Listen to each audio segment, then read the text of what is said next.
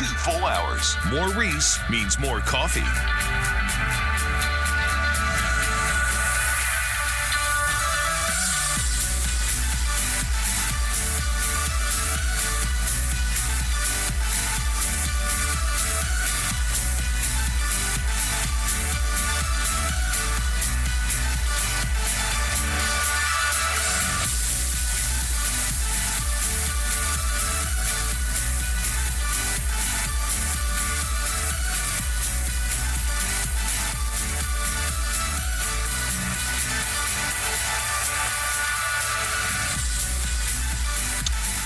Good morning, everyone. Welcome to another edition of Saturday Morning Coffee. It's 7.07 on your Saturday morning, Saturday, February the 8th.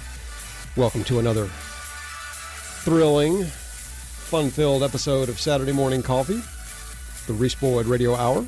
I am Reese Boyd, local attorney here in Myrtle Beach with the firm of Davis and Boyd, attorneys at law.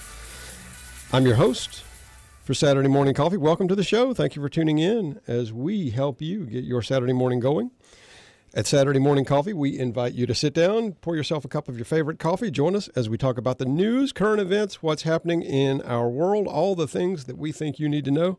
Man, a lot going on this week. Crazy week. Here at Saturday Morning Coffee, we're all about several things in no particular order. We love limited government, we love lower taxes. That means more freedom. And last but not least, we love great coffee. Because life is too short to drink bad coffee.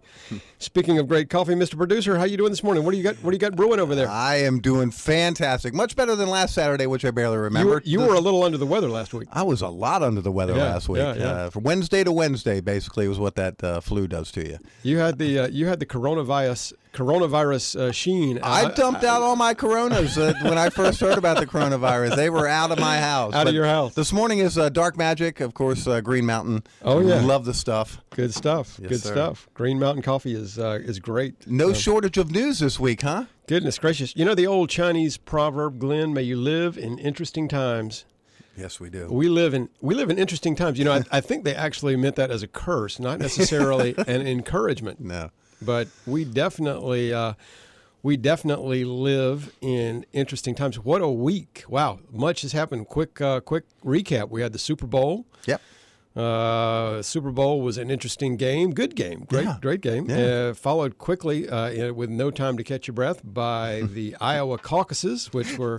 Almost as thrilling as the Super Bowl, ladies and gentlemen. Uh, if you, if it's possible to make a, a, a caucus a thrilling event, the Democrats uh, succeeded this week. And really, it was just kind of interesting to determine if they were going to be able to uh, count the votes. Then, of course, uh, uh, short on the heels of uh, the Iowa caucus, with again no time to catch your breath, we had the State of the Union address, which I, you know, I I have to say, Glenn, I think that State of the Union address will go down in history as an historic speech. That Oh, was I, I, I believe so too. yeah, that was probably the most important speech uh, that Trump has ever given by Mm-hmm. far, and probably one of the most uh, important presidential speeches that we've heard from much of our lifetime. And he's got the gig down now. He looked very presidential, did he not? Oh, he looked he looked very I mean, presidential. That was the the most presidential I've seen the president. And, and did you notice? You know, one of the big uh, complaints about Trump has been, "Oh, I just wish he was more presidential." I mean, you've heard me say that. Yep.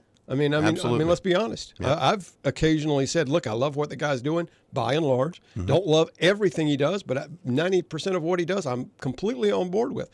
And but there are times when I'm like, eh, "Could you just lay maybe lay off the Twitter for a day or two and let's let things settle down?" And but the Democrats, goodness gracious, now they're saying, "Well, oh, we think maybe he was sedated." I yeah. You know, I'm like, oh, really? The guy can't win when he when he acts like a president, which you guys have been, you know, among many other things, have been asking him to do. Uh, you say, oh, well, he must be under, you know, he took a Xanax and he's not really. That's not the real dental. The Donald guy Trump. is a Christian. He doesn't drink. He doesn't take drugs. Never has. Never will. And the Democrats just need to face that. They they can. They and like he said, if So- they come back again, I'm going to beat him again. I'm going to beat him again, and he will. I mean, yeah. I, I have a- absolute confidence that he will. So the the president the president gave what I would consider to be a masterful speech. Yep. Uh, for the State of the Union, we'll talk a little more about that, and then, of course, followed by a couple of uh, campaign style press event speeches uh, that the president gave later in the week, where he kind of rolled. Uh, you know, it's kind of funny to me. I wondered, of course, the the the uh, the sort of the resolution of the State of the Union was also interesting because Nancy Pelosi had her famous uh, page tearing, Mm-hmm. and uh, which, for which an ethics complaint has now been filed against her with Right. the uh, with the House Ethics Committee. So it will be that's another story spinoff from the State of the Union. Be interesting to see what happens there, of course. And I wondered how Trump would have fared later in the week had it not been. Did that set him off? Did he come out swinging even harder because of what Pelosi did? I wonder. What would Trump have? You know, what would the rest of the week look like if uh, if Nancy Pelosi had leaned down and said, "Mr. President, thank you, wonderful speech. Right. Uh, I'm ready to work with you. Let's go forward." You know, and what would I? We'll never know. She didn't do that. I wouldn't, and frankly, I wasn't expecting her to do that. But I, it's an interesting question. What would have happened?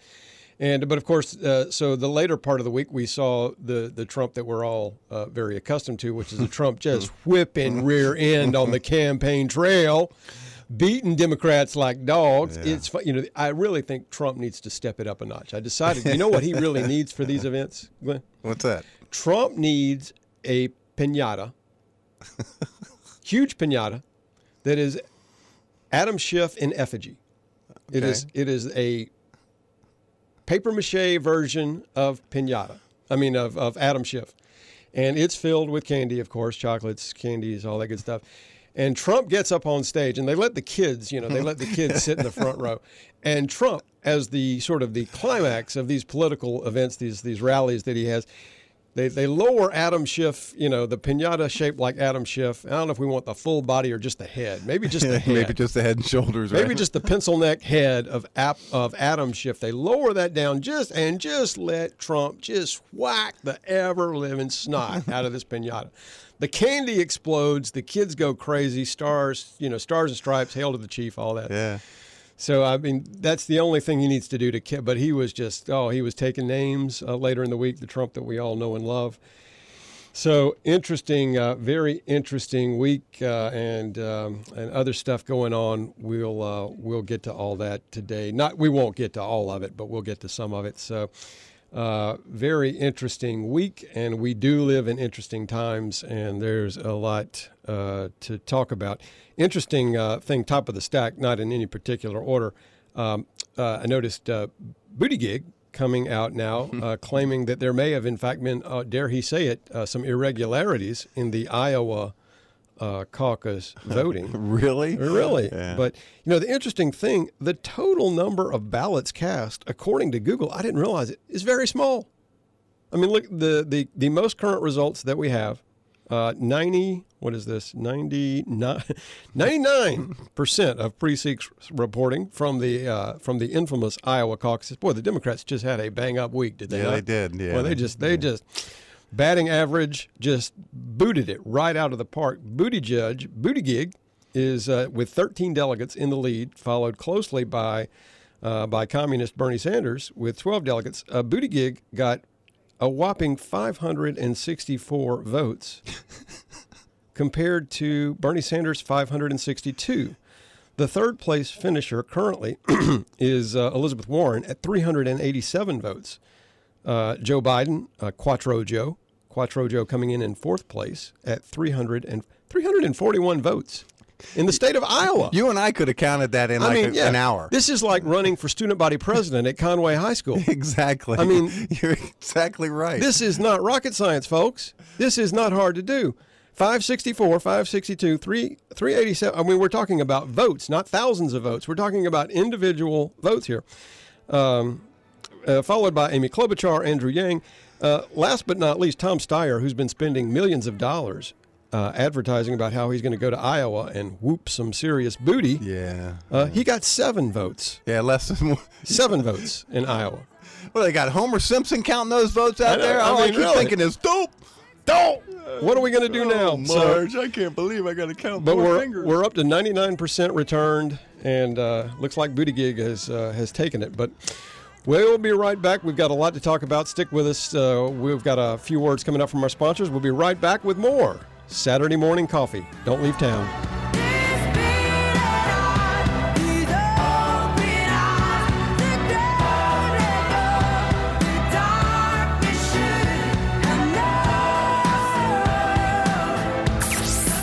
Local news and more. The Reese Boyd Radio Hour is now two full hours.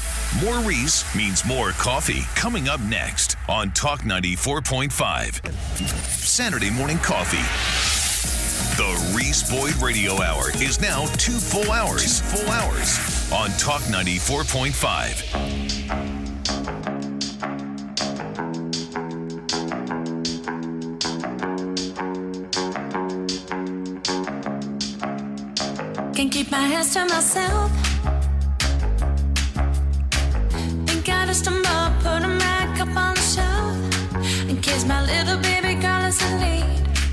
Am I coming out of field? Ooh, I'm a rebel just for kicks now. I've been feeling it since 1966 now. I. Good morning, everybody. Welcome back to Saturday Morning Coffee, the Reese Boyd Radio Hour. I am Reese Boyd, local attorney here in town with the firm of Davis and Boyd. Welcome back to the show. Didn't even get to my invite during the first segment. We got uh, distracted talking about all the uh, crazy events of the week, but welcome you guys to uh, join in on the program. Always uh, invite your comments. Feel free to call us on uh, the call in line at 843 903 2945. You can also text us on the PCRXcomputers.com text line. That number is 843 798 8255. Join our text list of deplorables if you aren't already on board, which you should be. You can also tweet me your comments. The Twitter handle for the show is at Reese Boyd. And you can also email your comments to us. The email address is reeseboydsmc at uh, gmail.com. And of course, as I say every week, feel free to call me. Not everybody's in a talkative mood at this hour on Saturday morning. Feel free to call me at the office.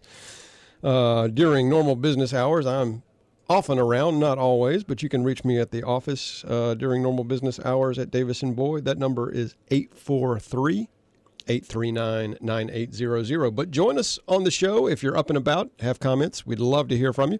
843 903 2945 is that number. Got a, some really great calls uh, this week. I really appreciate you guys, uh, the feedback, and letting us know that you're listening and that you're enjoying the show. Said uh, I was walking uh, down the hall at the office one day this week, and I was, you know, you you know, you occasionally hear those conversations Glenn, and you know you're the you're the topic of discussion, and they, you know my ears always perk when I realize I'm okay, I'm being talked about, and so, but this was good. And usually when I hear uh, uh you know effusive praise being heaped on me for some reason that I know not why, there's always a catch. You know, I'm like it's usually somebody wants something done like yesterday, and and so I'm I get a little suspicious. But anyway, so I'm hearing this conversation. One of the one of the uh, paralegals in the office is having this conversation, and uh, one of our callers, one of our listeners, excuse me, called into the office just to tell uh, the in- individual that she was speaking with how much she was enjoying the show and that she uh, she sets her alarm clock Oh, there you go. on Saturday mornings to be sure not to sleep in and not to miss uh, Saturday morning coffee. So,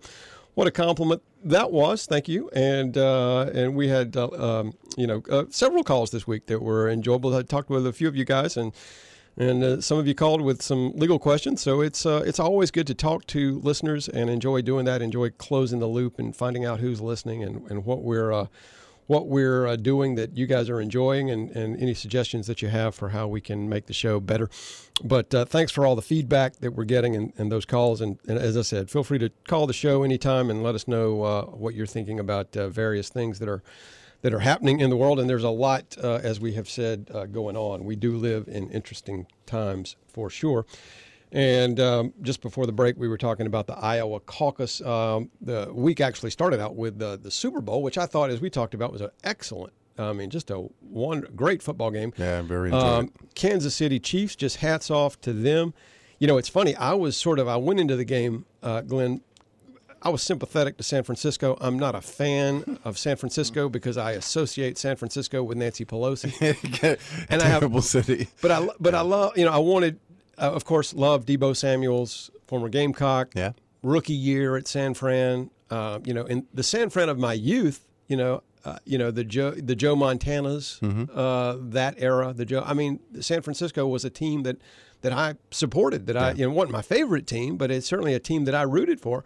But goodness gracious, it is so hard to do anything. I mean, in the in the era of Nancy Pelosi, Yeah. it is so hard to get excited about anything that has anything to do with San uh, with San Francisco, San Diego, San Francisco. Yeah, her ta- her her town is in terrible shape. It's in awful shape. It's in. I mean, the the homelessness, the the uh, decrepitating on the sidewalks, um, the needles, It's nu- drugs. it's nuts. Yeah. And I, what I can't really understand is why people. You know, I want to say, look, if you if you're there's this uh, movement afoot to let's nominate Bernie. We'll get into this. Yeah. Interesting, interesting uh, movement among Republicans to cross over voting lines. We know what the Republicans are going to do on our side of the table. And by the way, I'm a fan of closed primaries. All- And I don't think any of this should happen. I think this is, uh, but there's a movement afoot among Republicans to say, hey, if Democrats can do this, let's try it out. To cross over, vote in the Republican primary, and um, and to um, and to uh, help support Bernie Sanders. The, and Hugh Hewitt was talking about this morning. The idea being to let's tee up this this you know apocalyptic uh, election where we square off you know mano a mano um, capitalism market free market economics in one corner in the right corner in the right corner weighing in at a svelte 275 with orange hair and red white and blue pants Donald J. Trump. In the left corner, in the far left, radical fringe, just off the beaten path, way in the left field corner, it's in green pants, weighing in at a scrawny 182 pounds. Anyway, uh uh oh. Mic drop. That's your uh, that's your fighting bell. That's my fighting. Oh yeah, oh yeah. You know, Mom Clarence says every time a bell rings, an angel gets his wings. Um, but you know, it, it, there's this movement afoot to. Uh, well, we were, we're, we're in rare form this morning.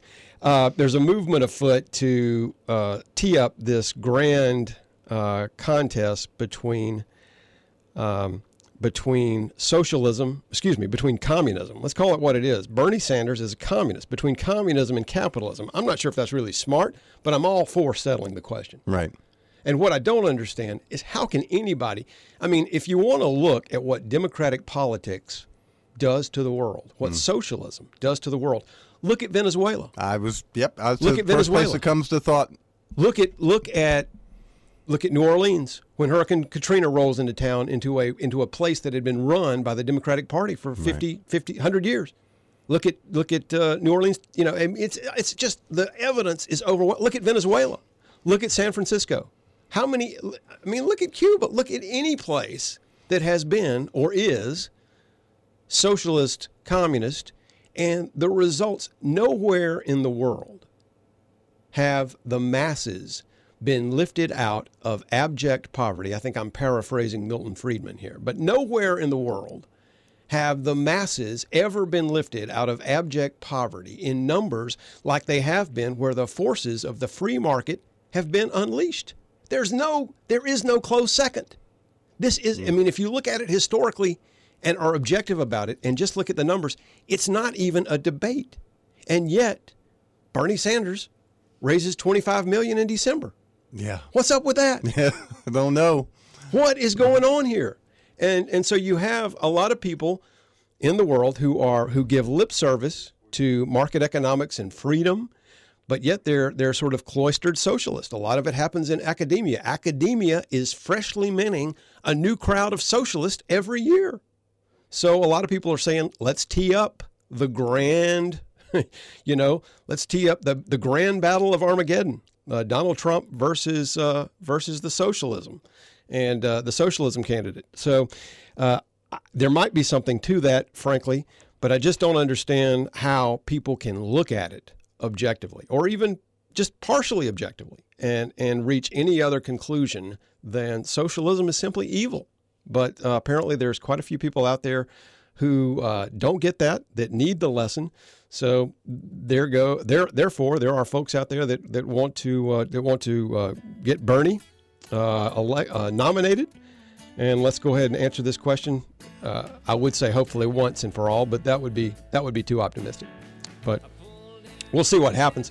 Um, lot more to talk about this morning. Stick with us. We'll be right back with uh, more Saturday morning coffee. We want to talk about the uh, impeachment vote this week and uh, some more of uh, the president's accomplishments and, uh, and the State of the Union address. So, a lot to talk about. And uh, we're energized on the Bernie question. So, stick with us. Don't leave town. We'll be right back with more Saturday morning coffee.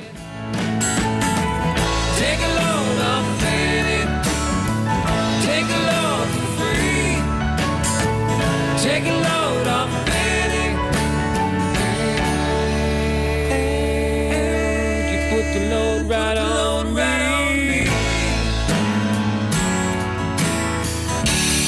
Saturday morning coffee. The Reese Boyd Radio Hour is now two full hours. More Reese coming up next on Talk 94.5. PCRX. PCRX. We have the right prescription for your PC. When you have computer problems, your life stops, your work stops, everything stops. PCRX gets your computer and your life moving again. Diagnostics, consultation, virus removal, optimization. Call PCRX for PC service and repair in Conway. PCRX. PCRX is the way to go. Call 488 4100. SCMEP E empowers manufacturers to succeed by offering services that will help your company advance into the future. Whether you're looking for robotics, artificial intelligence, augmented reality, or cybersecurity, our professional instructors with real industry experience are here to help your company expand and modernize. Visit E slash radio. SCMEP is a not-for-profit 501c3 organization, an NIST MEP affiliate, sponsored by SCMEP in cooperation with the South Carolina Broadcasters Association and Saturday morning coffee. The Reese Boyd Radio Hour on Talk 94.5.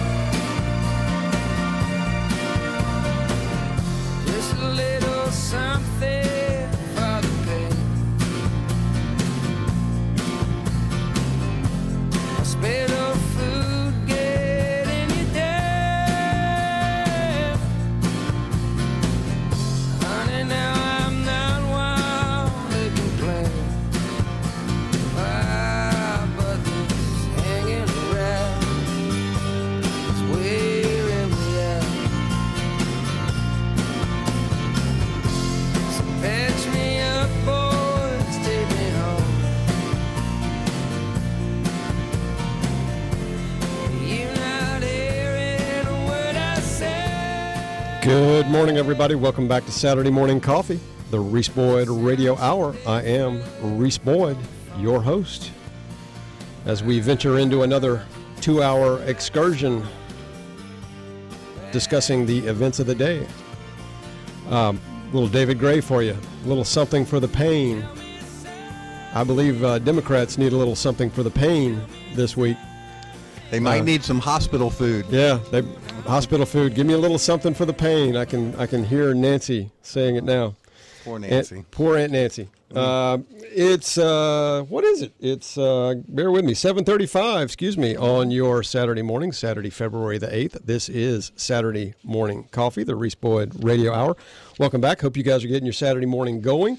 Uh, we've had a few of you check in already on the text line. Always encouraged to see uh, people up and energized on Saturday morning. Bob texted in, "Morning, Bob," with a with a question: What is a closed primary? We referred to that in the uh, prior segment. Closed primary is basically a primary that only the people who can vote in the primary are people who are registered uh, for the party of that primary. So if you have a Democratic primary to determine who's going to be the uh, the general election candidate for the Democratic Party, then only registered Democratic voters uh, can vote in that primary. And of course, a variation on that is you let people who are non-affiliated or registered as independent uh, to vote in the primary of their choice, but not to vote in multiple primaries. But the general idea is you corral uh, registered voters who are registered by party uh, into the primary of their party and not allow them to cross over.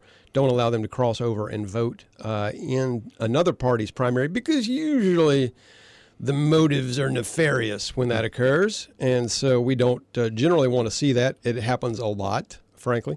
It's happened a lot in South Carolina politics where Democrats have been accused of uh, crossing over and voting in the Republican. Uh, Really? oh yeah, I can't imagine. Yeah, I that. can't Can you imagine that. that. would ever be an organized effort to do that. I, can't, I can't imagine that that would happen here in South Carolina. Hey, Reese, Andy, the bass player, also texted in on the PCRXcomputers.com text line that he's enjoying Saturday morning coffee and doing some Saturday income tax work. I heard that. I saw that, Andy. Thank you for uh, thank you for doing your part. I've started uh, my we- taxes. We we uh, we uh, we appreciate that, and um, and would love to see a simple form that we could fill out on the back of a postcard. Yeah, that's coming, right? Uh, you know, I, we've heard about it so many times. So many candidates on the campaign trail um, have said that, Glenn, and and uh, hopefully one day, if I will say this, let me go on record: if I am ele- ever elected president, the postcard return will be a thing of the a fact. It will no longer be a thing of fiction. It will be a thing of fact. But Well, with the twenty-six thousand dollar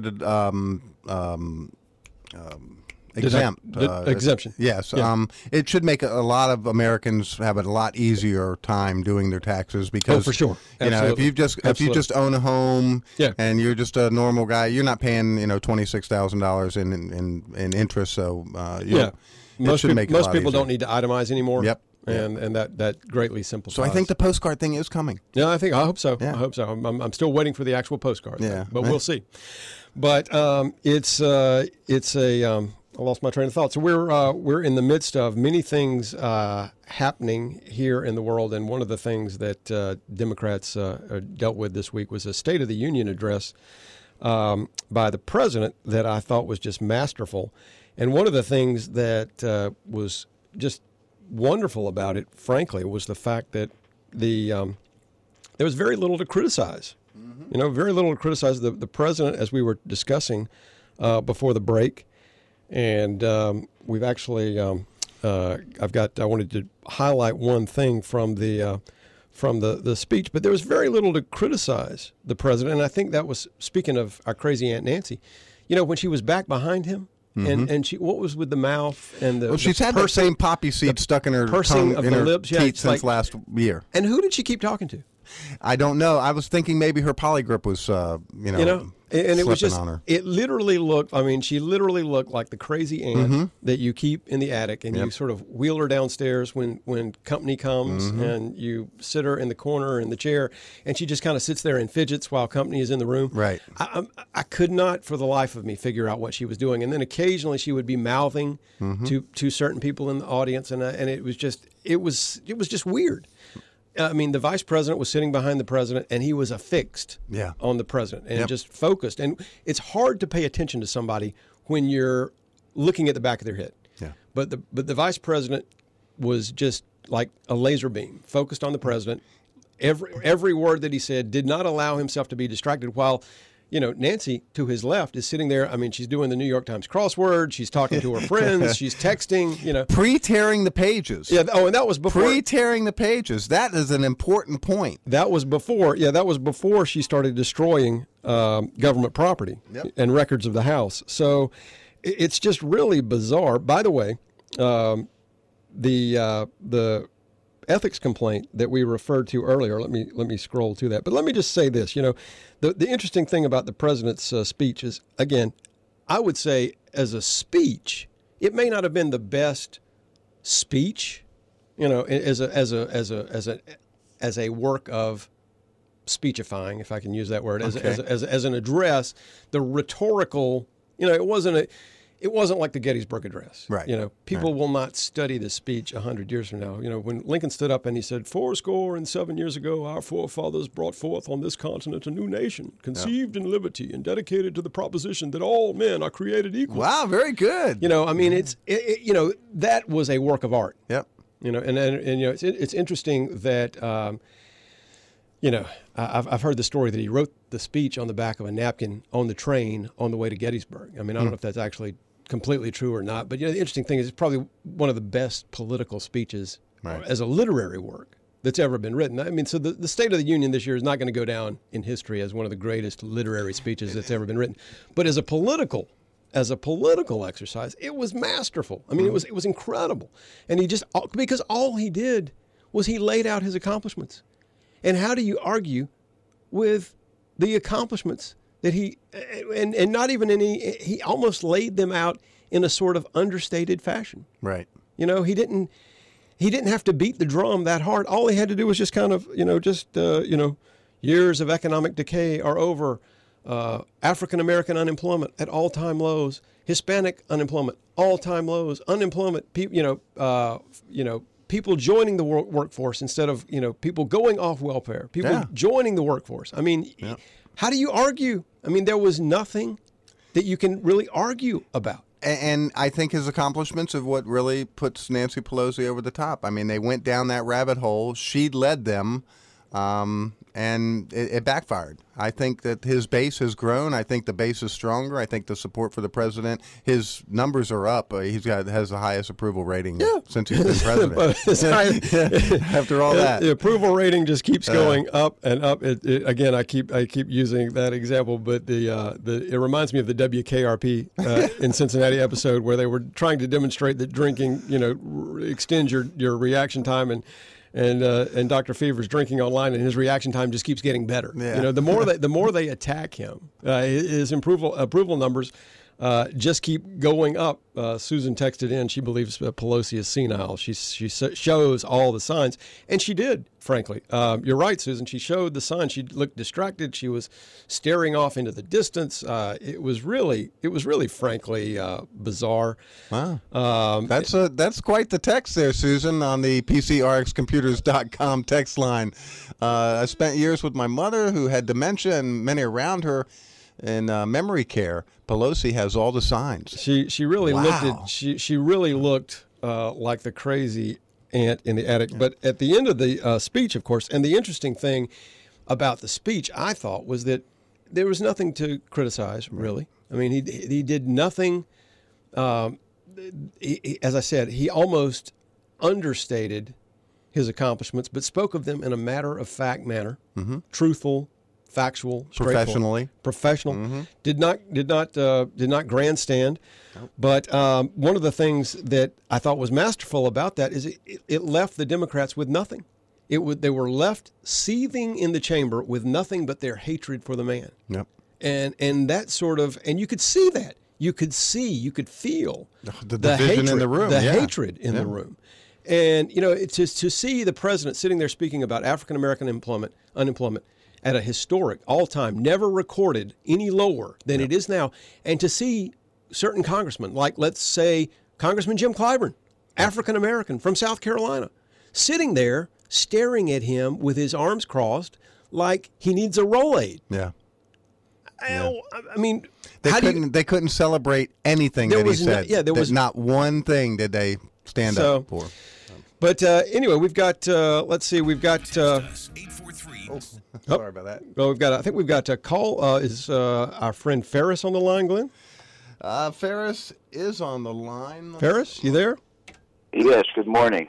Ferris, what's uh, what's your comment this morning? How you doing? Well, it's it's kind of a wintry morning here in Devido.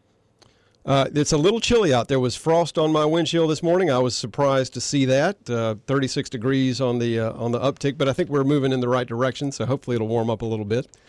Kind of a severe change after getting off the cruise ship, uh, Harmony of the Seas. where did where did you cruise to?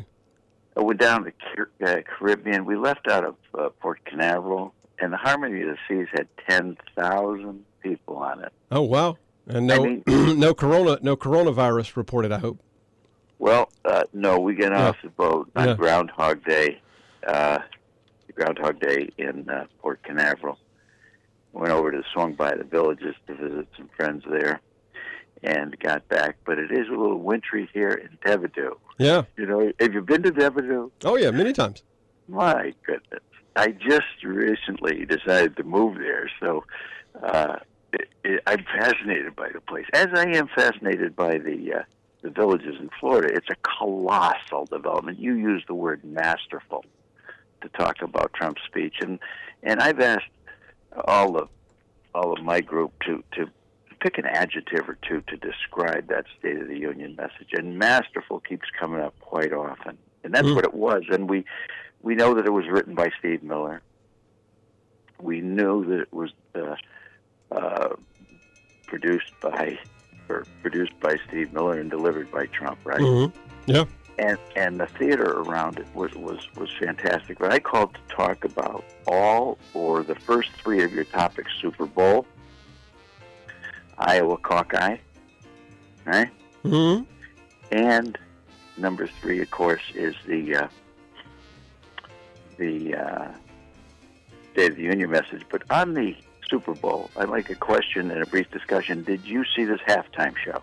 Yeah, I was actually uh, going to get to that. We skipped that. You're going to but, get uh, to that. We'll get to that. Yeah. Well, let's see how we get to that later because that signals the collapse of, of the Hmm. nation, which has occurred and, and which cannot be turned around. So let me go to the second Yeah. topic. Well, Because tell you're you, going to Fer- address Fer- uh, I beg your Ferris, pardon? Ferris, the excuse me, the uh, the music in the background tells me we are headed into a hard break. But stick around. We'll uh, hang on through the break if you would. If you can stick with us, we'll be right back with more Saturday morning coffee right after these messages. Don't leave town.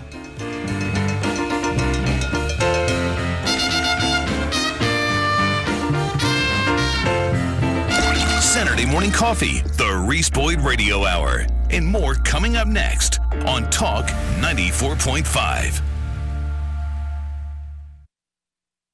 You're listening to the Reese Boyd Radio Hour, Saturday morning coffee on Talk 94.5. If you've been walking the same old road for miles and miles, if you've been hearing the same old voice at the same old lies,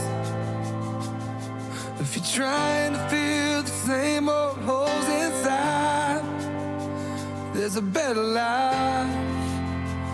There's a better life. If you got pain, he's a pain taker. If you feel lost,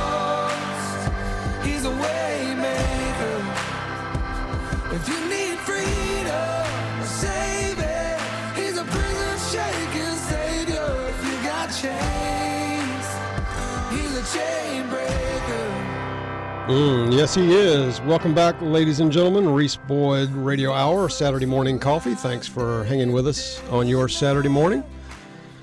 Speaking of chain breaking, Glenn, there was a lot of chains being broken at the uh, Super Bowl for the halftime show. J Lo and uh, Shakira were busting loose. Yeah, they were. busting loose. Yeah, they they were were. unrestrained. Their chains were broken.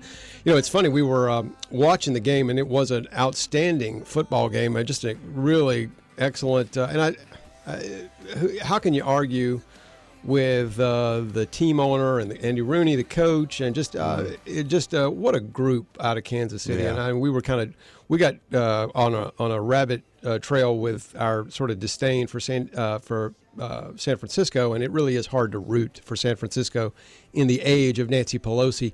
When I was a kid, uh, you know. Um, San Francisco was wasn't my favorite team, but certainly uh, Joe Montana, just guys that I looked up to that played on that team. It was a it was a, a team that I, I did uh, enjoy uh, pulling for, uh, and so and uh, but in the age of Pelosi, it's just hard to get. And San Francisco, I've been to San Francisco several times in, in my lifetime, but wouldn't take my family to San Francisco today for any amount of money. Like Yeah, you, I- like you said before the break, it's a it's it's a cesspool. Yeah. It is an absolute. It's like as Trump would refer to those third world countries. It's Yep. one of those s hole countries. It's Yep. a it's an s hole county. Yeah, And take it- them to Kansas City. Much yeah, better. Yeah, you can go get a good steak, and uh, and you don't have to step over urine on your way into your hotel. Yep. And so, You can't ima- You can't argue with the, the, the, the level that the Kansas City Chiefs played. Oh, yeah. um, I Phenomenal. Have a, I have a, Phenomenal. I have a Kansas City Chiefs Yeah. polo shirt that was given to me. Yeah. I actually put it on to root them on. And I, I looked in the mirror. I looked like I work at McDonald's. I mean, the colors were, are yeah, hideous. the colors are not Uh, great. The colors are not great. But it was a good game. But you know, the interesting thing, and we were talking with uh, our caller Ferris a little bit about this before the break, and you know, we were watching the game. I was in with a, a large, several families, many young children, and the halftime show uh, comes on. And Mm-hmm. and suddenly everybody's scrambling like oh my gosh where are the kids? They can't be we can't we they don't need to see this. I mean it was like a it was like a pole dance. We are seeing pole dancing at the Super Bowl it in was just 2020. i'm like you know do we really do we do it's a No. rhetorical question. Do we need that? No we don't. And and uh, you know Jay Z um, and his group uh, took over the Super Bowl uh, halftime production, so I, I can't imagine that we're going to see more of this. I no mean, and, and you know for a couple of years now several years actually, I've really struggled with my allegiance to the NFL because so many of the players have made poli- uh, po- politics an issue in football. I don't I don't tune in to the NFL on Sunday afternoons to watch players kneel in support of the causes that I care about. I don't. I don't do that for that. I, I tune into the NFL to watch football. I tune in to watch good football players run fast and chase one another and run into each other and just knock the ever living crap out of each other because it's fun to watch. Mm-hmm. it's a great game. It is a great game. It is an absolutely wonderful American game. It celebrates everything that we, you know, not everything, but it's it's it's mom, apple pie, Chevrolet, everything. It's it's it's Yep. it's as an American. It's not, you know, not anymore. I'm, I'm talking about the football ideal of my youth. I'm, I mean, the NFL today is as is, has ventured as as far from that about as you can venture and still call it football. Right. So for some time, but the the uh, halftime show was just I mean it was ridiculous, and you should be able to take uh, your child to a um, uh, to an NFL game, including the Super Bowl, without having to fear for okay, what are we going to do with the kids during halftime? That shouldn't be something that we should be worried about. You're absolutely right. I mean, why is this a question? It's Super Bowl Sunday. We've got too much to worry about. We've got the food, the drink, the entertainment, you know, the friends coming over, and then we have to worry about where are the kids and what they're watching. I mean, if you want to see that, if you want to see that, there are certain channels Yep. on your cable provider, I'm sure, where you can find as much of that as you want to see. Yep. God bless you and the Yankees. go have fun. Or if you want to go see that in person, you can go to Vegas or any. I mean, you can go downtown Myrtle Beach, Seaboard Street, Yeah, yeah. Seaboard Street. Yeah. You can find entertainment along those lines if that's what you're in the market for. But do we have to see it during the Super Bowl? So, so we. But uh, we were talking with Ferris before the break. Ferris, are you still with us? Did you hang through the break? oh, sure. No, he's here. Uh, so you had a comment about the uh, about the. What did you watch the Super Bowl, Ferris, from the uh, from the uh, luxury confines of your stateroom on aboard the Carnival Cruise Lines, or were you back in town? Uh, we got back in about high noon on uh, Groundhog Day Sunday. Okay. Was it Sunday? Yeah. It was 2 2. Yeah. Two two. Okay, so you made it back. And uh, yeah, we got up to the villages in time for the game.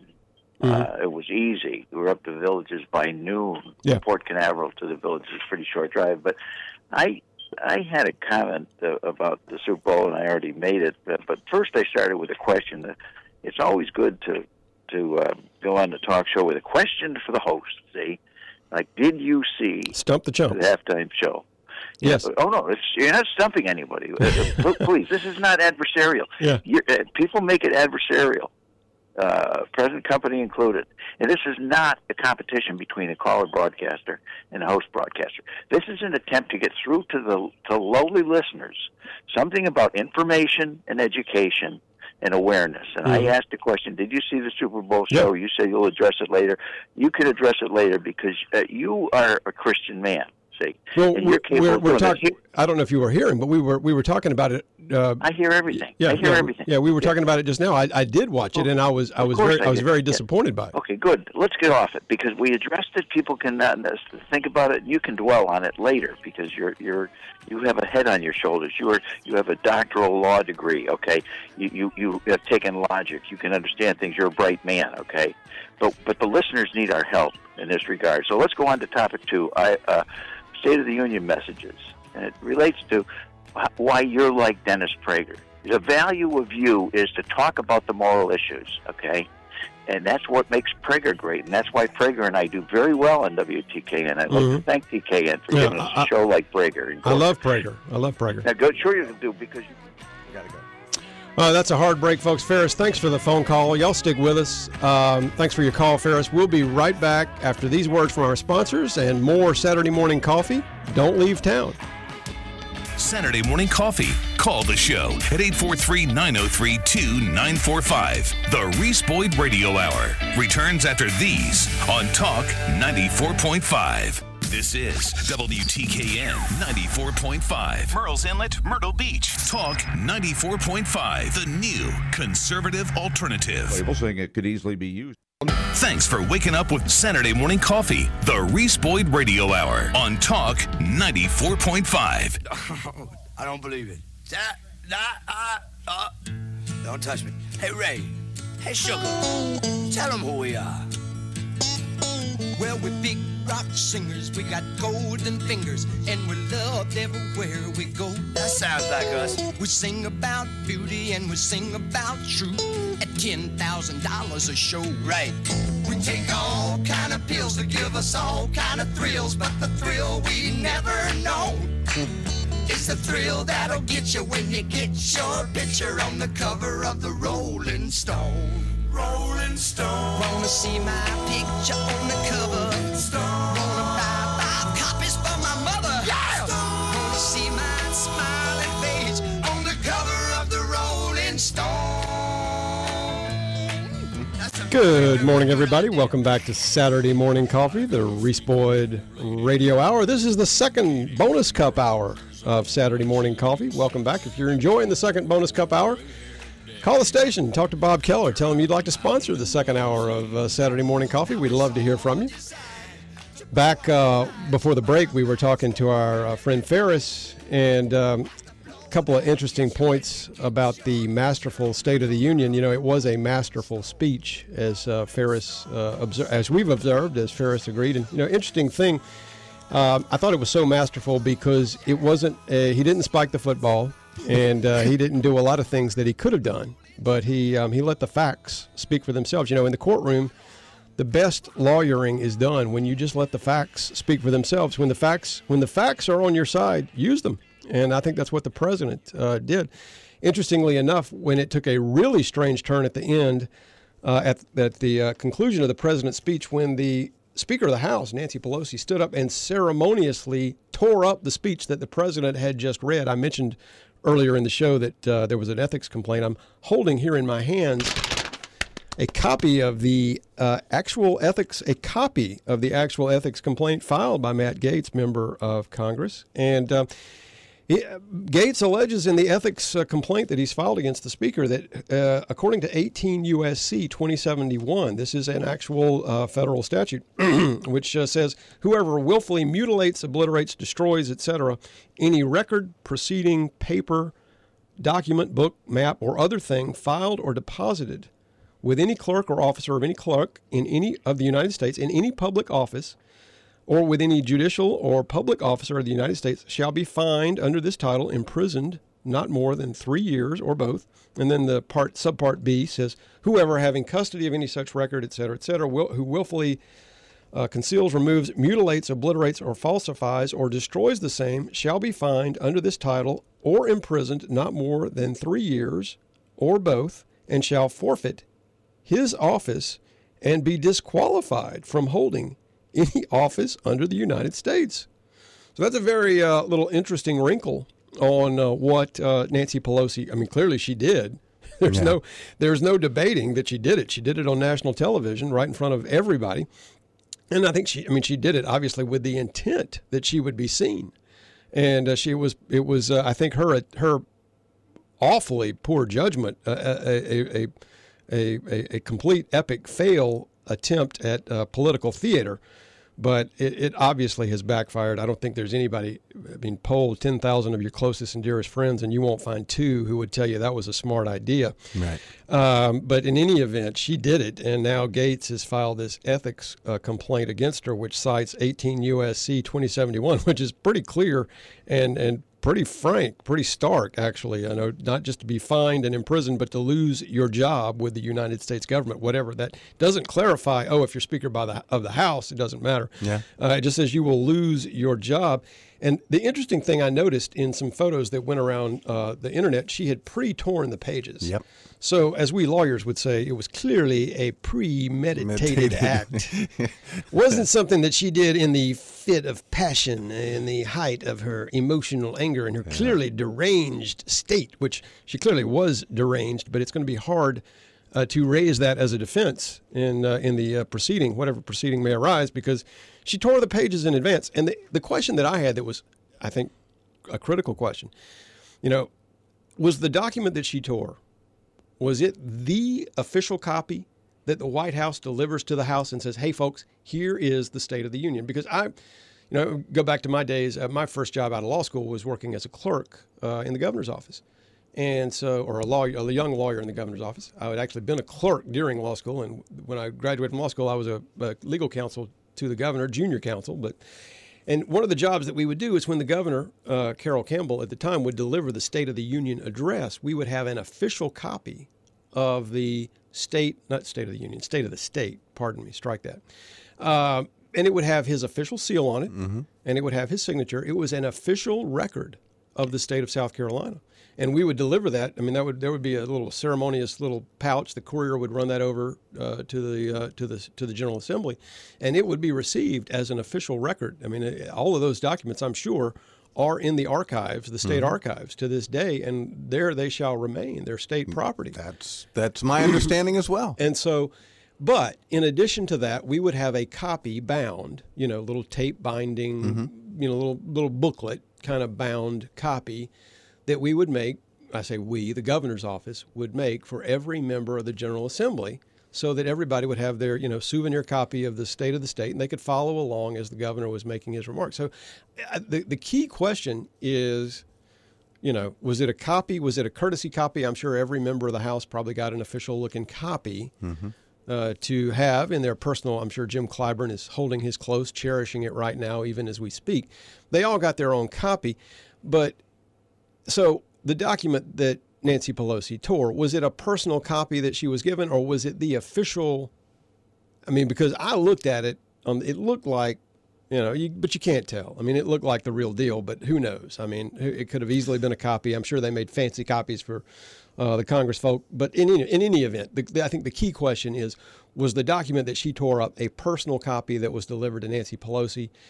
Uh, and if so, this is no big deal. Well, the president delivered it to her. I mean, it was laying on the podium when he walked up. He gave one to the vice president and one to her. So I would think it would be an official document. I would, that's Mm. an interesting question. I don't know. So, but if it is an official, if it is the official copy, because the, the, the copy given to the vice president, remember, the vice president is not an officer of the House. So if that was the official copy that, excuse me, that the president gave to the House, right? then yes, then that is an official record. That's a proper, that's an, his, as I've already said, I think it was an historic speech. Yeah, the fine won't hurt her. The the the, Oh, the losing, fine- the the fine losing her handle. job. The fine she can handle. Uh, she she makes two hundred twenty three thousand five hundred dollars a year. Yeah. she's been a lifetime political person, and she's worth twenty six point four million dollars. You know, you can easily you can easily achieve a net worth of twenty five million making two hundred thousand dollars. Exactly. That's, that's that's chump change, Yeah. Glenn. So that's the interesting question, and I wonder if uh, we'll get to the bottom of that. It'll be curious to see how that sorts itself out. Of course, the House Ethics Committee is under the control of the Democratic establishment, as is the entire mechanism of the House of Representatives, because they are the majority party. So don't get your hopes up, but we'll see what happens. It's a very uh, interesting argument. The other thing I wanted to say about uh, uh, of course, the State of the Union uh, followed uh, close on the heels this week by the impeachment vote in the Senate, which was very, uh, very um, interesting and uh, very uh, partisan. There was one exception. I call this update, by the way, the tale of two senators. And I wanted to share with you guys, of course, Mitt Romney was the lone Republican to vote for the impeachment uh, articles, and he voted for one of two. Of course, there were two articles of impeachment one for abuse of power, and the other was uh, obstruction of Congress. So, no Republican senator uh, voted, and of course, they weren't even close. They didn't have a majority, much less the supermajority that they needed. So, both articles of impeachment went down in flames. How'd that go again? in flames. And uh, so we've got an interesting story of uh, two statements. We'll compare and contrast after the break. Uh, statements from Kelly Loeffler and uh, from our own Pierre Delecto, Mitch Rom- uh, Mitt Romney, Mitch, Mitt Romney. But we'll get to that after the break. Stick with us. It's an interesting uh, contrast in the way two senators responded to that vote. Uh, but don't leave town. We'll be right back with more Saturday morning coffee, coffee after these words from our sponsors. We'll be right back. Look up, child. Hey, look up, Local news and more. The Reese Boyd Radio Hour is now two full hours. More Reese means more coffee. Coming up next. The Reese Boyd Radio Hour, two full hours on Talk 94.5. One, two, three.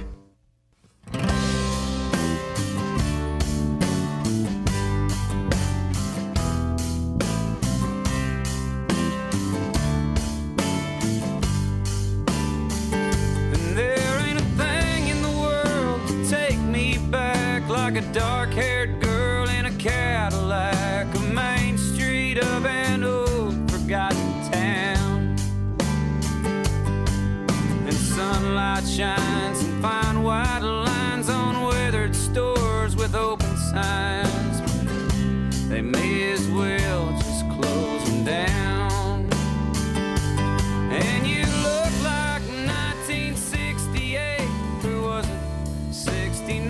Good morning, everybody. Welcome back to Saturday Morning Coffee, the Reese Boyd Radio Hour. I am Reese Boyd, your host. Thanks for sticking with us as we get through the second bonus cup hour of Saturday Morning Coffee. Hope you're enjoying a fine cup of coffee this morning. We're here to help you get your Saturday morning off on the right foot. And um, lots to talk about, a lot going on in the world. We've already talked about a lot today, much more to get to.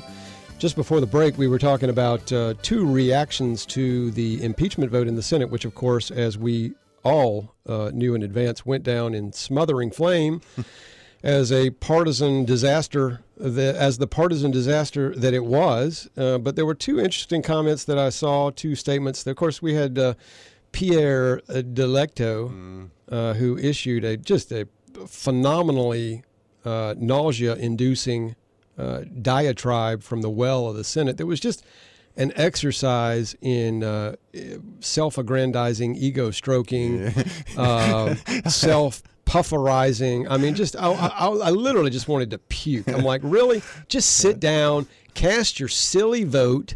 Make it, you know, give them an excuse to call this a nonpartisan effort. Sit down and shut up. Yeah. Oh my gosh. He said, believe this or not, um, and I found it hard to believe. You know, he said the president's purpose was personal and political. Accordingly, the president is guilty of an appalling abuse of public trust. Yeah, I mean, it's the most absurd and, can I say asinine? Asinine statement that yeah. we. Uh, the George Carlin's seven dirty words do not include the term asinine. No, they do not. Um, you know, just a, a remarkably, phenomenally ignorant thing to say among just a whole stream, a, a stream of, of, of ignorant consciousness that you just puked out in the well of the Senate. Of course, the pre- every president has multiple purposes, and of course, the president's purpose was personal and political. We elect political figures to be president. We elect political leaders to be president, but because we want them to act on a political agenda. And if you want the president to act on a political agenda that is communist, vote for Bernie Sanders. We vote for people because they have an agenda. Does Donald Trump have an agenda? Yes, of course, Donald Trump has an agenda. Does that mean he's excluded from office? No. That's the most insane. The, the idea that he would even say that is just baffling. And but then to say that his agenda was personal and political, and that accordingly he's guilty of an appalling abuse of the public trust. Every president to date, every president to date has done. excuse me, frog in my throat. Uh, every president to date, on record, has done many things, as we've talked about at length on the show. I'm not going to go through all of them again, that are you know far more um, heavy-handed than what the president is even alleged to have done on this Ukrainian phone call. And let me say this: you know, if the president had called the president of Ukraine and said, "Hey, you know, I'm concerned that you guys are investigating this, and we know you might be concerned about corruption, but we want you to kind of just look the other way. Okay, we want you to look the. We don't want you to dig. No, no, hmm. there's nothing to see here. Just keep moving along. Pay no attention to the man behind the curtain. There's really nothing to see here, Mr. President. Just no, no, don't, don't. You don't need to investigate. that then, the, and if that sort of um, request, we'll call it a request, assertion, demand, call it whatever you want. If that sort of um, suggestion was was put in the context of, hey, you might not get these javelin missiles unless you do what I say. That would be an entirely that would be an entirely different story. Okay, but look at it. Look at what actually happened. What the president said is, look, we're giving you money. We're concerned about corruption. We want to be sure that you're investigating these things. We hear this Burisma operation is corrupt as the day is long, and we want you guys to look into it. We're we are, after all, sending you guys money, Yeah. which, by the way, is your money. You guys are sending money to the federal government, and the federal government, in its magnificent benevolence, is sending it around the world. It's your money.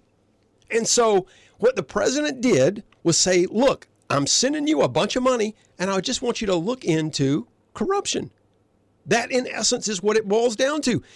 Y'all, not only is there nothing wrong with it, he was simply doing his job. And if it if it falls under the category of his political opponents happen to be the victims of that investigation, well then so be it. They shouldn't be corrupt. That's the problem. They want to be shielded from corruption because they are the political opponents of the man who got elected. Well, that's crazy. That's nonsense. And so, you know, all the president did was encourage Ukraine to investigate bad things. There's not only is there nothing wrong with it, he was doing his job. It would be malfeasance for any government officer to send billions of dollars to a foreign country without being concerned about corruption. Simple as that. And so, and by the way, compare that to what Joe Biden did. Joe Biden said, hey, fire the prosecutor today or you won't get the billion dollars. I mean, Joe Biden did exactly the other side of the coin, which is wrong. Yeah, but we don't want to look into that. But we don't care about that. And and and consider the your your the prior administration. I love during the State of the Union how the president kept referring to the prior administration. Another example of how he understated his uh, his assault on uh, on everything wrong with the world. But compare the prior in administration who flies in a C 130 into Tehran and drops a billion and a half of your dollars. Let's keep reminding ourselves whose dollars are getting floated around the world. They're your dollars, they're your money, your tax dollars that are sent to D.C. that it, in its ben- ben- benevolent, magnificent generosity, spreads it around the world. So they send it to Iran in the, you know, under cover of darkness, very little in the way of strings attached.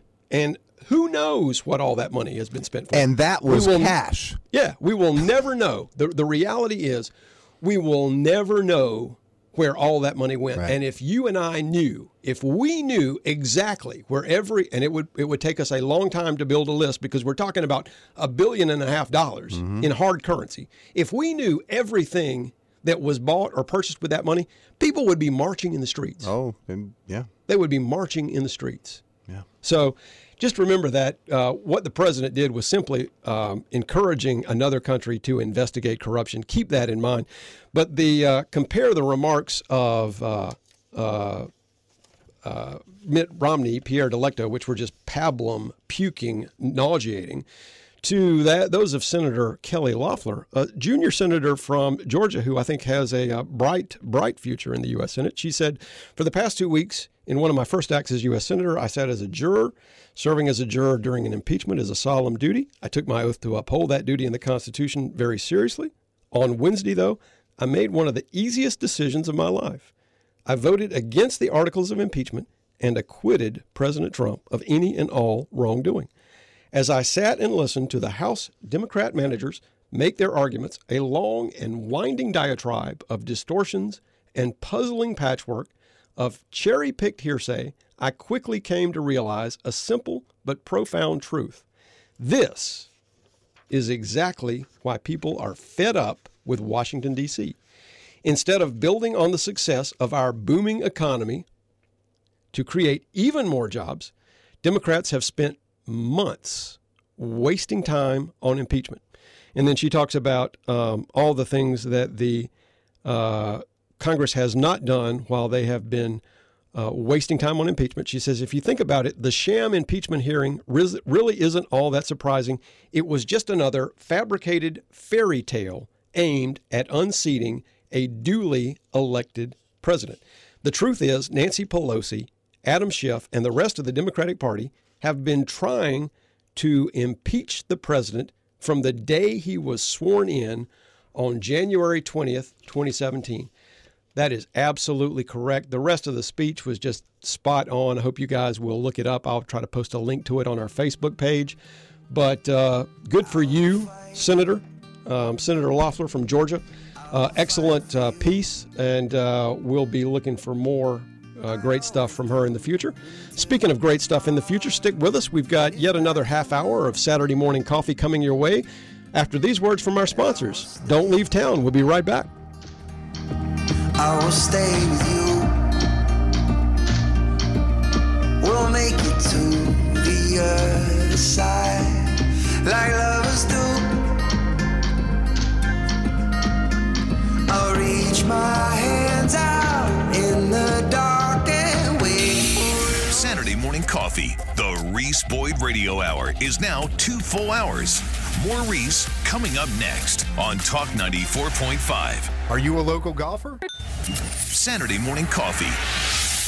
The Reese Boyd Radio Hour is now two full hours. Two full hours on Talk 94.5.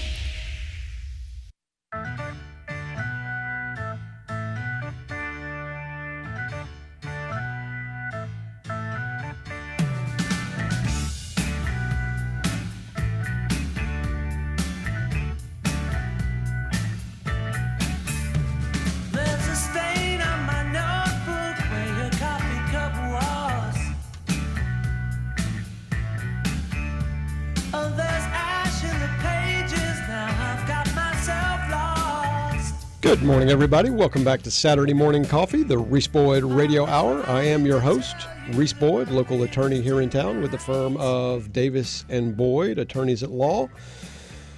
Let us know if we can help you out with any of your legal needs. And uh, while you're at it, feel free to call in and share your comments with us on the show. A lot going on, a lot we've been talking about, and much more to try to get to in this uh, two hour episode of Saturday Morning Coffee. You can call us with your comments at uh, 843 903 2945. 843 903 2945, or you can text us at the PCRXcomputers.com text line. That number is 843 798 8255. 843 798 TALK. 843 798 8255. And uh, you can also email your questions to me at reeseboydsmc at gmail.com. Just for the break, we were continuing to discuss uh, reactions to the impeachment vote. And of course, the dominoes continue to fall. Of course, uh, you've probably heard over the break uh, during the program in the news feed that, among other things, uh, Gordon Sondland, ambassador to the European Union from the United States, has now been fired. Uh, Gordon Sondland, of course, one of the knuckleheads who testified in a rather uh, self serving fashion, in my opinion, that uh, he was somewhat aware that he thought there might have been heard from a friend who heard it from a friend who thought there might have been a quid pro quo at work in the relation between Trump and the uh, president of the Ukraine. Uh, Mr. Sondland is uh, now going to be uh, furthering the education of other communities. He said in a statement, I was advised today that the president intends to recall me effective immediately as the U.S. ambassador to the European, Euro- European Union, he said. Uh, Sondland testified in President Trump's impeachment trial. This from Breitbart.com. Sondland testified in President Trump's impeach- impeachment trial, excuse me, y'all, informing members of Congress that in his mind he felt that there was a quid pro quo relationship between the president's decision to halt aid to Ukraine and convincing Ukrainian officials to announce an investigation into Hunter Biden and the corrupt gas company Burisma. So Hunter, uh, so Gordon Sondland, one down, many more to go. Also uh, on his way out the door are Alexander Vindman.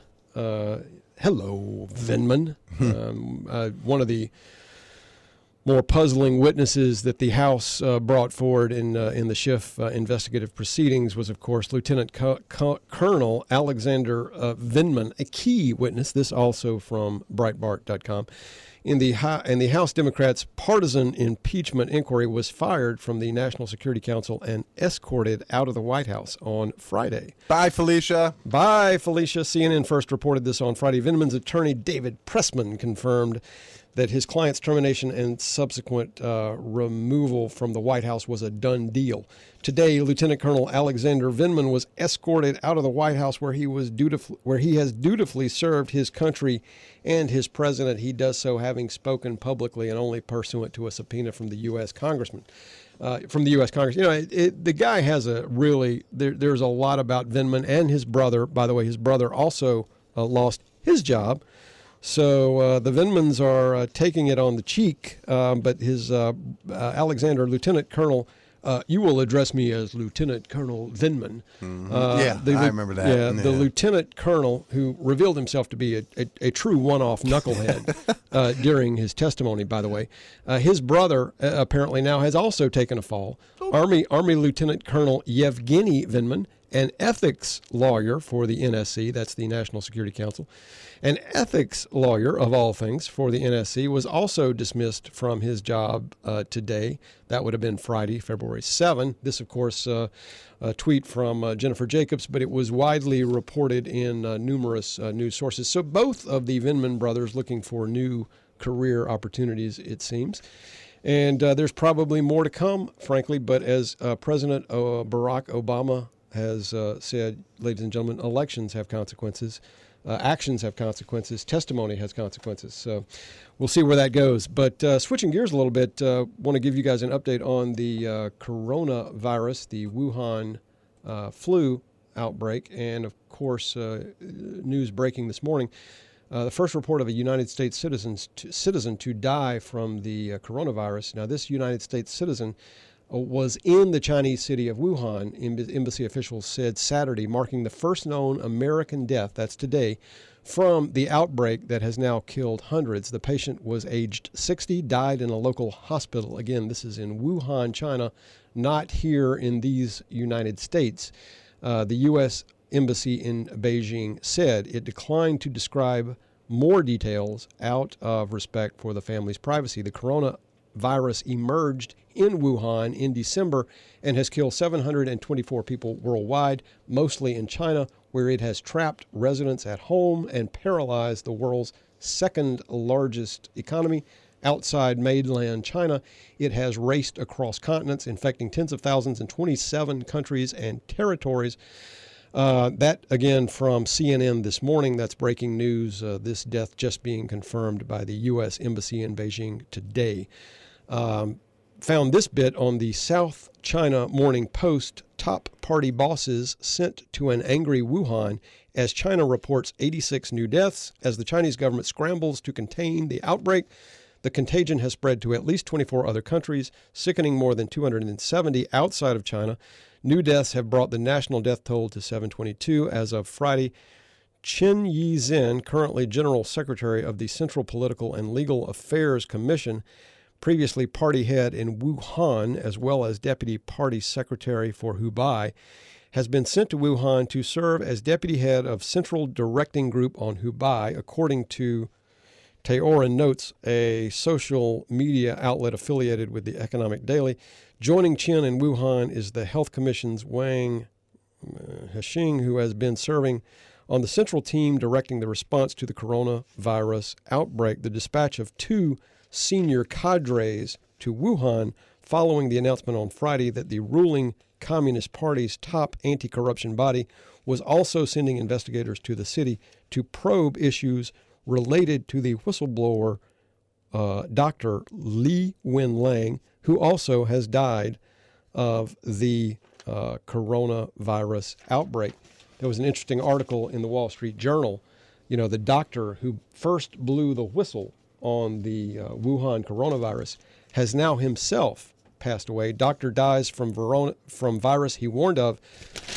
This from the paper uh, of the uh, Wall Street Journal, February 7, Friday edition. It says uh, Wuhan, China, Chinese doctor who became a folk hero after he was arrested for warning others about the dangers of the dead, deadly new virus now spreading around the world, died on Friday after becoming infected.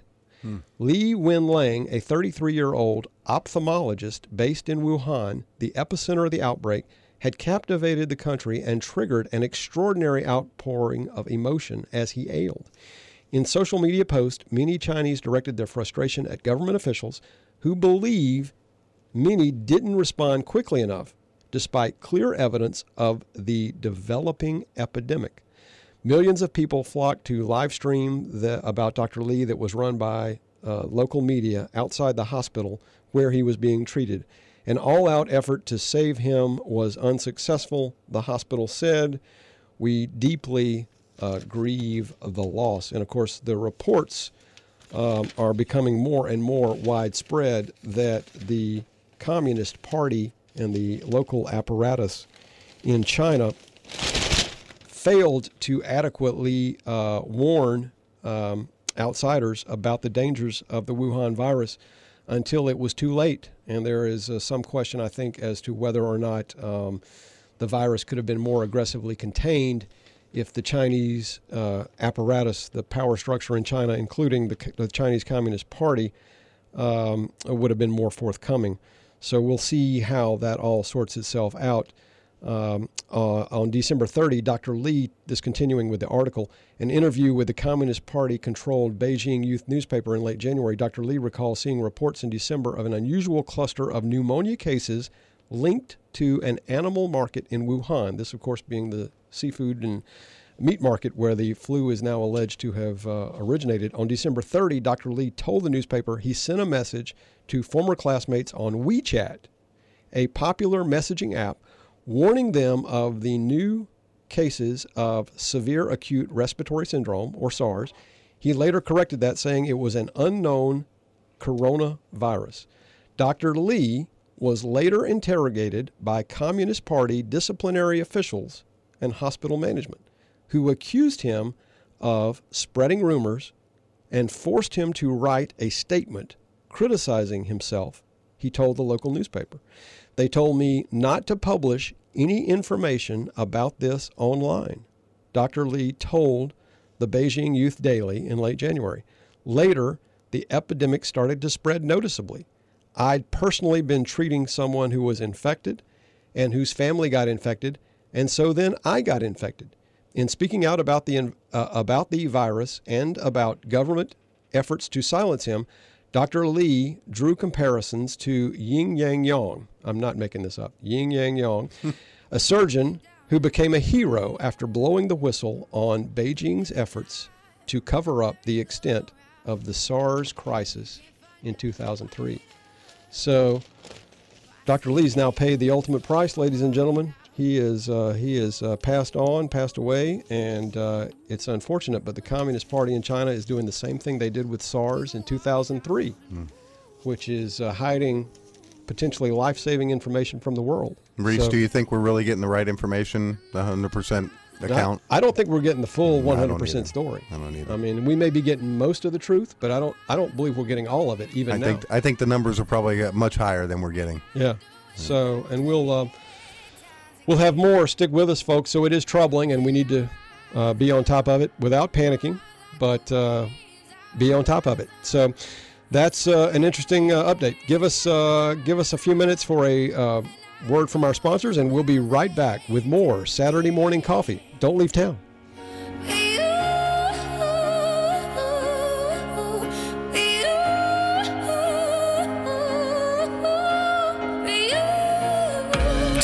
Us 843 798 TALK. Saturday morning coffee, the Reese Boyd Radio Hour on Talk 94.5. Saturday morning coffee, the Reese Boyd Radio Hour on Talk 94.5.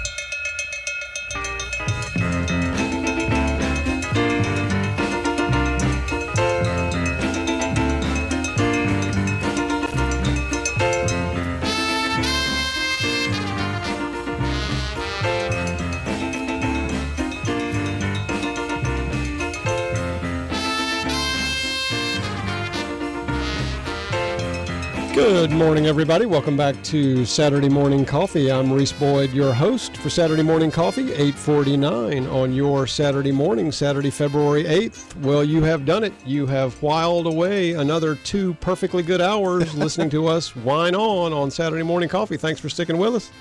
You know, I had so much to, I love the show, Glenn. I love doing the show. I had so much to get to, and we just have so much fun that we don't, we just, we're, I need to, uh, I need to set uh, stricter limits, but uh, I wanted to get to, uh, We had a crossfire boomerang update uh, today. Not going to get to it. We'll save that for later. Had a Virginia update, uh, guide to Virginia's controversial Democratic led bills. Uh, we're not going to get to that. We'll have to give you guys a teaser, get to that next week, hopefully.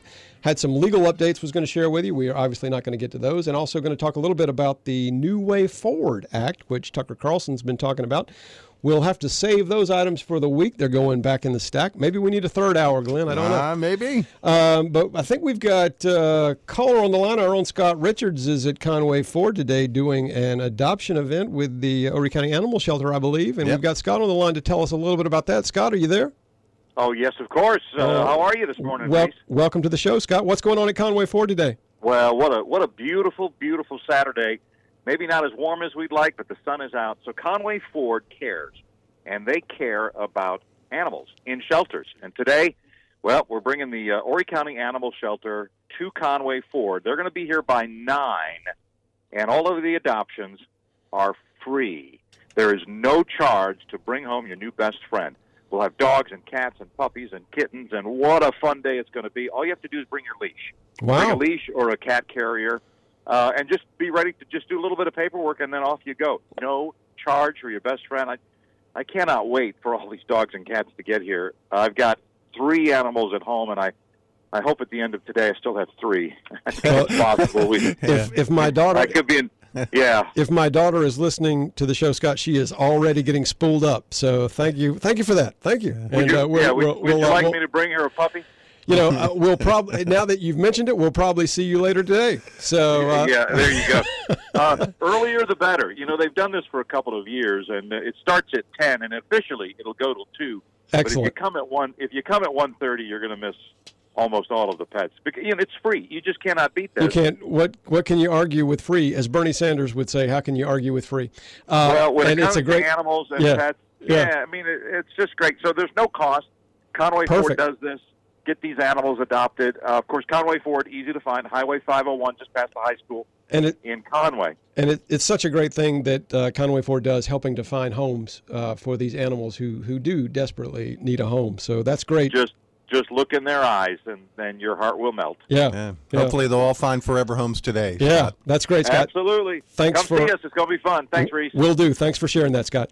Sure. So uh, that's at Conway Ford today, folks. As you heard Scott say, get out uh, early and get out there if you want to uh, be able to uh, take a look at these pets because they probably will disappear because the price is right. And uh, that's a great opportunity if you're in the market for a pet to be able to give a forever home uh, to a pet for a for at, at, at, a, at a no cost option. So uh, good on the folks at Conway Ford for all that. The one item I'm going to try to get to there was a haven't talked about it yet. A few fireworks today at, uh, or this week at the General Assembly. Uh, there was a, a little bit of a brouhaha over judicial elections. You know, judicial elections by the General Assembly is something that is fairly unique to South Carolina. I think there are only a couple of states, maybe I think maybe Virginia and South Carolina are the two states who have their judges, their state court judges, elected by uh, their state general assembly, and it uh, produces some rather interesting uh, dynamics in South Carolina. And, and, and many have raised questions about it. We've raised questions about it on this program. State Representative Russell Fry was on the show a few weeks ago to talk about uh, judicial elections, among other things. And you know, personally, I have made my position on this known in the past. I favor the adoption in South Carolina of a model more along the lines of the federal system. I think our judges should be appointed uh, by the governor with a review process that involves the uh, professional, you know, the, the, the, the bar and members of the professional community, and that after nomination by the governor, those nominations should be sent to the Senate, uh, where they should be reviewed uh, with the advice and consent of the Senate on an up or down vote. And I think um, I think that would frankly be an improvement over what we have. And I think that would be um, something that would benefit everybody. I think it would be good for the bar. I think it would be good for the judicial uh, branch. And I think it would be good ultimately for the state of South Carolina. It would be good for you guys uh, who more often than not are appearing in our state court system and uh, have a vested interest in making sure that the system works and that it works for you. And I think the way you help ensure that is uh, is with the reform that I just talked about. There was an election in the General Assembly this week. 17 judges were elected by the legislature, all of whom, curiously, were unopposed.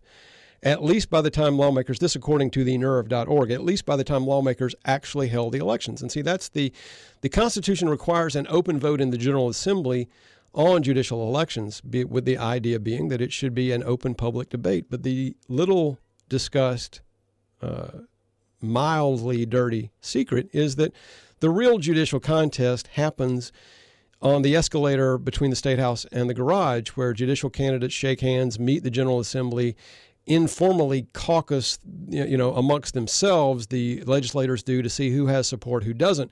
So by the time the actual formal vote in the legislative chamber arrives, what may have been a field of four is interesting, interestingly enough, a field of one, because all candidates who are not likely to be successful, and I say that, put that in quotes, not likely to be successful, are encouraged, again, also in quotes, encouraged to withdraw uh, their uh, application to be uh, elected as judge. So ultimately, by the time uh, the uh, election rolls around to the floor of the General Assembly, well, interestingly enough, there's only one candidate.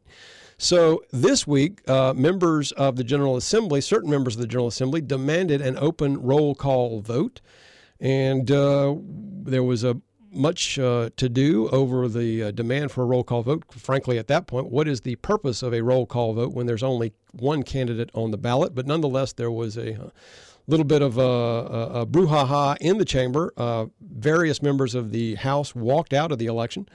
And um, and so we'll see where this goes. Uh, several of these newly elected judges, uh, the 17 unelected, this according to the Nerve, did face initial opposition but uh, South Carolina's process for choosing judges largely dominated by lawyers with no input from the executive branch, as I have already discussed, to help preserve the balance of power and judicial independence. So I think that's an area that needs reform. I will continue to push for that. Um, interesting note on the Oscars. I see we've got uh, just a little bit of time left. Um, uh, God Goes Missing from Little Women. Interesting piece in the Wall Street Journal. I'll post a link to that on the uh, on the page but I'm pulling for Ford versus Ferrari and uh, 1917 this weekend. Hopefully, they'll get some some creds. We'll see what happens.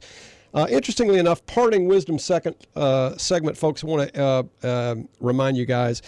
I had the opportunity. I say that uh, loosely. I had the um, privilege, we'll say, to go to two funerals in recent weeks. One was for a 92 year old. One was for a 42 year old, and uh, both very sad funerals for different reasons. Um, the 92 year old was Miss Dixie Hartnett. I want to give her a shout out. Uh, today would have been her birthday, were she still with us, but she mm. passed away at 92, I believe. And I also went to the very sad funeral for a, um, a family member who was only 42, who leaves three very beautiful children uh, in the world. And, and her passing was most unexpected. Kelly, you'll be missed. I walked away from that thinking none of us knows exactly the number of days that we have, whether we have 92 or 42 years. The only thing that really matters is the legacy you leave with those you love and the impact that you have on the community around you and the good that you do for those in your community. So do all that you can, let the results, the impact take care of itself. I, I, I was struck by the uh, funeral for uh, Miss Dixie that many things that she did many decades ago uh, in North Myrtle Beach were still bearing fruit today. So happy birthday, Miss Dixie in heaven. We know you're looking down, and we miss you. Um, let me leave you with this uh, little bit of wisdom from the Proverbs in the parting wisdom second. Pro- Proverbs 3, 5, and 6. Lean not on your own understanding. Trust in the Lord with all your heart. All your ways acknowledge Him, and He will direct your paths. Y'all be blessed. Have a great Saturday. Be with us next week.